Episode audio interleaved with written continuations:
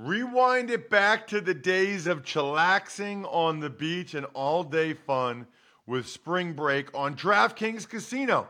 Play exclusive games like Fan Fave Rocket. The excitement is endless, the vibes are right, and the cash prizes could be huge. New players start playing with just 5 bucks and get 100 back instantly in casino credits. Download the app and use code College Draft to book your one way ticket to fun with DraftKings Casino. The crown is yours. Gambling problem? Call 1 800 Gambler or visit www.1800Gambler.net. In New York, call 877 8 HOPE NY or text HOPE NY 467 369. In Connecticut, help is available for problem gambling. Call 888 7 89777 or visit ccpg.org. Please play responsibly on behalf of Boot Hill Casino and Resort in Kansas. 21 plus age varies by jurisdiction. Void in Ontario. Bonus bets expire 168 hours after issuance. See dkng.com slash football for eligibility and deposit restrictions, terms, and responsible gaming resources. Pour yourself a cold one. Let's strike 'em, huh? And listen to Ross Tucker break down the top college prospects on another tasty edition of The College Draft. Yeah, it is the college draft, baby. And it is presented by betonline.ag. It is Daddy Soda time. Ross Tucker, Matt Waldman with you. Betonline.ag. Use the promo code podcast1 for the 50% 5 welcome bonus, which is awesome. Almost as awesome as my dude, Matt Waldman. I already got a text message from Mike Tannenbaum, former general manager for both the Jets and the Miami Dolphins, saying, Really am loving Matt Waldman on the College Draft Podcast. How cool is that? The answer, very cool. Follow Matt on Twitter at Matt Waldman and make sure you check out Matt Waldman RSP for the rookie scouting portfolio. I thought that was a ringing endorsement, Matt, from Mike Tannenbaum, the former Jets and Dolphins GM, who's really enjoying the podcast, which is cool. He's an awesome guy, by the way. I've actually hung out with Mike a couple times. Awesome, awesome guy. Hopefully, you guys enjoyed the two part series we had on the Ross Tucker football podcast earlier this offseason because I thought that was really cool. How he broke in, how he got his opportunities, uh, the whole Belichick story. Really, really cool. Speaking of cool, did you know you can enroll in the Dos Equis College Football Football College, where you'll learn from brilliant football minds like Jay Cutler, Martellus Bennett, Katie Nolan, and John Bacon? the dude who literally wrote the book on college football, John Bacon. He is the guy. Yeah, it's true. Here's all you need to do.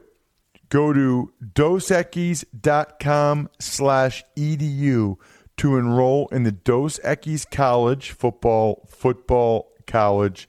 Be the first person in your family to earn a football watching certificate from a beer school. By the way, you also are automatically entered for a chance to win tickets to the 2020 College Football Playoff National Championship. Dos Equis, keep it interessante. Dos Equis beer brands. Enjoy Dos Equis responsibly. Imported by Cervezas Mexicanas, White Plains, New York. Copyright 2019. Dos Equis beer brands. No purchase necessary. 50 US DC 21 plus only. Enter by 12 2019. Full rules available on dosequis.com slash edu. Matt, let's start this week with TCU and Purdue. I know about Rondale Moore for Purdue, but he's not draft eligible yet. So tell me about some other guys in this game we should keep an eye on, starting with cornerback Jeff Gladney. Yeah, absolutely. And he's going to be a fun one to match up with Moore.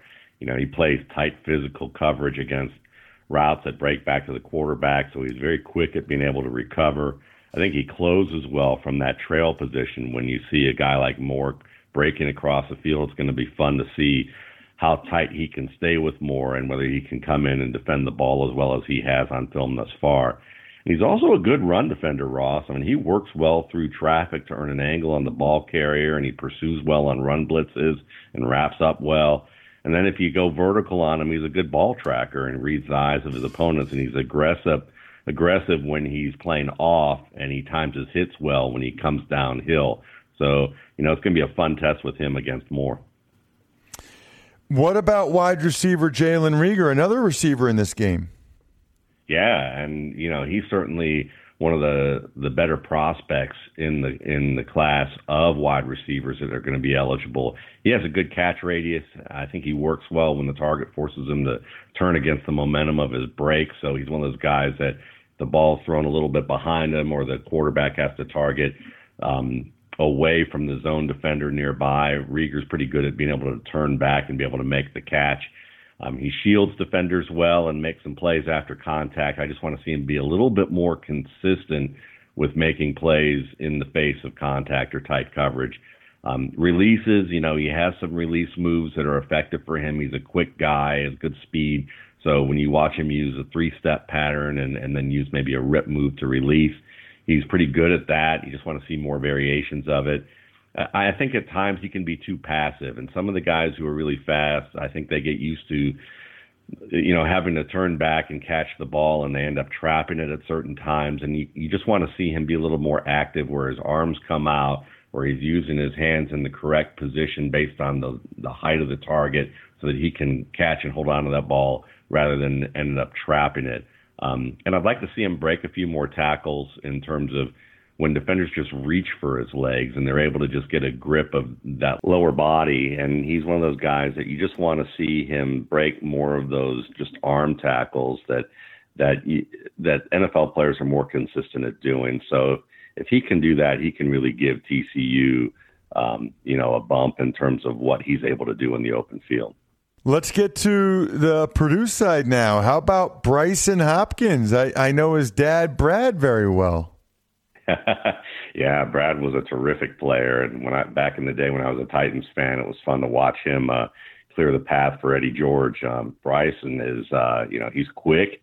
You certainly see that right away. Whether he's blocking, he can get up, get downfield as a stock blocker, and really get on top of the defender or the assignment that he has. He also has quick lateral movement, kind of like Dad. So he can, you know, he can work the edge and pass protection when he's assigned and I like as a route runner that he has a skill to really drop his weight, you know, bend at the knees and get in the breaks really fast. It can be a little further refined, but I like how fast he is at stopping at the top of his stems in the breaks, especially working back to the quarterback. So he breaks back to the quarterback well. He just overextends a little too often as a blocker, so he loses his balance easily after contact. Um, but as a receiver, that's really his game right now. He attacks the ball well he transitions well from the catch to the run, so he's very quick to get upfield. I just want to see a little bit more um, challenging targets for him because I wonder if he has some focus drops that are a little bit more commonplace. He's because he's so quick. He tries to get he and he transitions so well upfield. He gets a little excited about getting upfield and doing some damage, and he ends up dropping the ball. Let's move on to another key matchup on Saturday. That's UCF and Stanford. I predicted that Stanford would lose to USC. That came true. Uh, not good for Stanford. Good news is, though, it does appear as if they'll be getting quarterback KG, KJ Costello back, Matt. Yeah, and, you know, certainly he's a key to their game because he's one of those guys that really is pinpoint accurate off of um, designed rollouts off of play action and the way that Stanford likes to run the ball. You know, it's nice when you have a quarterback who can be pinpoint in the short game and you can execute those design throws on the move and he's that precise and accurate in the short game. It's very helpful to that offense overall. I, you know, he's a guy that I think does a good job of holding safeties on intermediate and deep routes and He's good at being able to, you know, drop back, look, hold that safety with a look, and then make a very late turn to his intended target. So he's really maximizing how he manipulates defensive backs. And he feels edge pressure well. So he's a guy that it, he's not that easy to sack. He's someone that's going to break the pocket pretty quickly for you when he feels that edge pressure. There's just times I'd like to see him stay in that pocket a little bit more and make one or two small moves, a hitch, you know, maybe slide to an open space. He tends to break the pocket as soon as he feels that pressure a little too often, and he'll often rush his throwing motion as he feels pressure. So the positive is that if you get him on the move and throw, he's he does really well. But I'd just like to see him improve a little bit more when it comes to having to stand in there and make just a small adjustment, and then maybe see that second um, progression break open and be able to throw it accurately. What about the cornerback for Stanford? That it's it's funny because the coaches have already said uh, they don't expect him to stay after this year. I mean, he is that good, that talented. When they're saying that at Stanford, you know he's pretty good. That's Paulson. I don't even know how to say his last name. Adebo, Adebo. I think it's Adebo. I think it is, and and that was something I probably should look at myself. But you know, he he reminds me a little bit, I believe, of a former Stanford corner, if I believe, uh, if I remember correctly, was Nnamdi Asomugha. Um, and you think of Asomugha, bigger, rangier guy, you know, bigger than average at, at the position, and he plays off coverage a lot. He's pretty good at the off coverage um, game because he's good at being able to close fast and and really reach well for targets and use that length to break up from a trail position on a lot of routes. Um, and he's good at being able to climb the alley fast. So when you know they when there's someone, you know, when there's a target thrown short, he gets up there fast and wraps up. And I love watching him in the run game. It's always fun to watch cornerbacks who can fill gaps quickly in the run game and stick their nose in the traffic and, and, and truly wrap someone up and drop them. He's a good run blitzer, Ross. I mean, when you get him off the corner, he times it extremely well. He's physical. And so to, to me, I just want to see him challenged a little bit more in terms of makeup speed, would love to see him in situations against press just to see how he fares there, and also where quarterbacks may test him a little bit more in terms of how they manipulate the defense. And I want to see how he responds to quarterbacks who can be a little savvier with manipulation. I want to see how our listeners respond, Matt, when I tell them that I am giving away a free Madden for the next few weeks on the Ross Tucker Football Podcast, but only if you're one of the person that gets 20% off plus free shipping with the code college draft at manscaped.com. Whether you realize it or not, guys, if you're not manscaping, you're doing it wrong. There are a lot of benefits, including, I'm not going to lie, make sure uh, Frank and Beans there look like a, a heartier meal, look bigger. Why not? Take advantage of it. I do it. I do it all the time. I, I, you only live once. Might as well feel good about yourself. And you don't want to be nicking something or cutting something. That, before I got the Manscaped tools, that happened actually a couple times. Not pretty. A lot of blood. Don't want to really talk about it. Get 20% off and free shipping with the code college draft at manscaped.com. That's 20% off with free shipping at manscaped.com. Use code college draft. You should be able to spell it, but just in case, M A N S C A P E D.com, manscaped.com. The code's college draft and the Madden is in your mailbox if you take advantage of it. What about for that UCF Stanford game? What about safety Richie Grant, Matt? Yeah, I mean, this is a guy that's known as a ball hawk. He has decent hands, and he's one of those guys, Ross, that has the skill to cut off angles with his within the range of his coverage. Uh, and that's the question mark for him is how much range he really has. You know, we talked about some safeties in the past like Delpit and LeCounte, who are who are guys for Georgia and LSU who have really strong range. Grant, I think, works better in a two high safety look when he's playing coverage deep. Um, I think he doesn't have that that single high range that you want to see for the NFL. But he's also very good in the box. So if you want to put him in the box, he works through traffic well. And when he gets downhill, he can wrap and drop players. I think he's a good or a competent box player at UCF. So you're going to see him do well in this game. He's good versus screens and ferreting out um, the ball carrier in traffic. I just think he lacks that top end speed and NFL caliber quicks to, to really maximize his range. And, and there's times that when he's that last player, you know, with the running back into the open field, he has difficulty being able to, you know, maintain the angle of pursuit. Back Backs top NFL back, or let's say top college backs, seem to be able to take away the angle that he has on them in pursuit. And he's one of those guys that if I were if I were scouting him as a player, I, I'd want to see if there's ways that I could set him up to where he has to reach for me with his left hand because it's it, you watch him repeatedly, and when he has to reach out and try and wrap you and lead with that left hand, he just doesn't. He can't maintain a grip as a tackler, um, and you wonder if he was hurt a little bit on some of the film, or whether that left hand is just kind of weak enough where you can try and work angles to to make him pursue you where he's leading with that arm. And I just want to see him maybe for the NFL see if this year he's gotten a little bit stronger, see if he can get a little bigger and stronger to withstand the punishment of the game and hold up better as a box player because I see him as, as either a box player or a guy who's going to play in a lot of two high sets.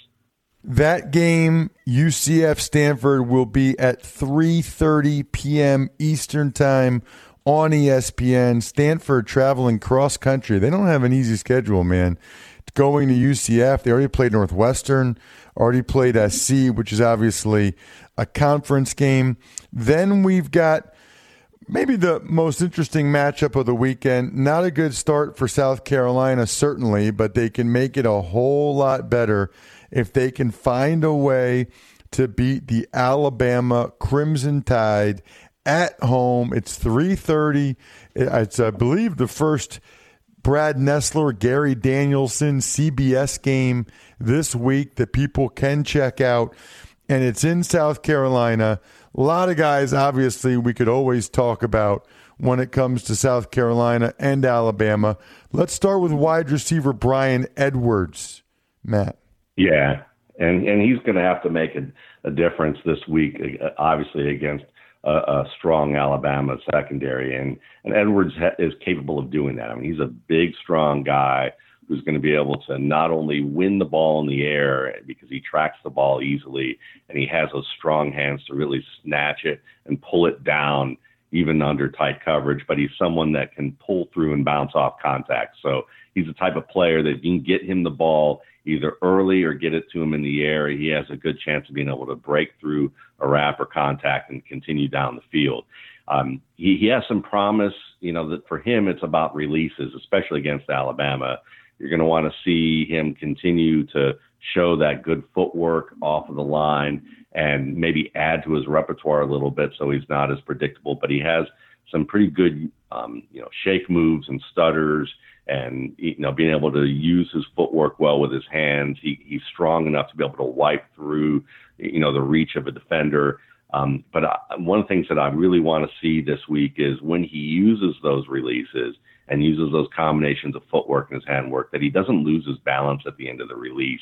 Um, too often you see him kind of stumble through it and and pretty much end up in a situation where he helps out the cornerback because even though he got that initial separation, now he's spending time recovering through it. Um, so I mean, this is a guy that's going to be a, a, a real vital factor for um, the Gamecocks this weekend if he can, you know, do what he does best, which is basically break tackles and win, you know, win in the air against tight coverage and contact. What about defensive tackle Javon Kinlaw? He's gotten a lot of buzz, you know, leading into the season. Yeah, he sure has. And you know, when he came to Columbia, he was a guy that he, I think early on in his, his career dropped about 40 pounds and you still look at him. He's a big, strong, sizable, muscular defensive tackle with strong closing acceleration. And he has some, you know, really some decent moves that you watch in a vacuum. He has a good club against guards. He has an effective swim move. He's someone that can get a push against a center or guard one on one. And then when he uses his, uh, a one arm technique to get leverage, he can even flip his hips and redirect pretty well. Um, but he does, you know, like some guys that we've looked at, like um, Jason Madubuike, Justin Madubuike last week. Uh, you know, he doesn't hold up as well against double teams. And and right now, coming into the season, I'd like to see the sum of his parts um, equal the whole. Right now, the whole doesn't really equal to some of his parts. He's not consistently disruptive, and if he can really put everything together, you know, athletically and technically, there's a lot there to like. It's just a matter of whether he can really integrate everything into his game to get results, and you're just not seeing the results as consistently as some of the top guys. And then for Alabama, man, even just seeing some of the clips and highlights so far, Matt Jerry Jeudy looks really impressive already this season. Yeah, he really does. And it's funny, the first time I noticed Jeudy was probably in the Alabama spring game of his freshman year, and you watch him go up against some of his own teammates.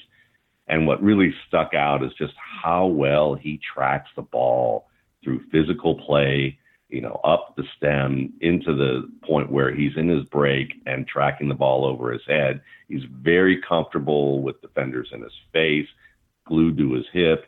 He doesn't get distracted. And that's just a, a really strong NFL trait for a wide receiver to be able to, to, to work through physical play and stay focused through that kind of um, defensive effort.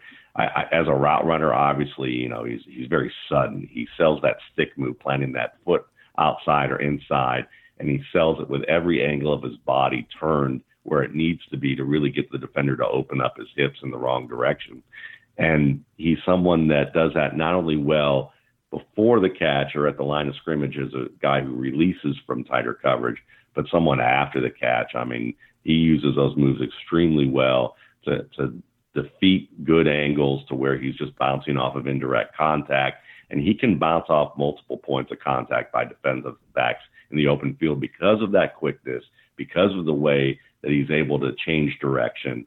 And and he uses that just as well to tell stories as a route runner. I always think of route running as kind of like a suspenseful story where the, the defensive player knows – that there's a certain plot twist coming, but you make him believe something different just long enough to be able to then pull the trigger and and be able to get open. And he's someone that does that really well with pace and body position and just the path that he takes with his stems to shape the route.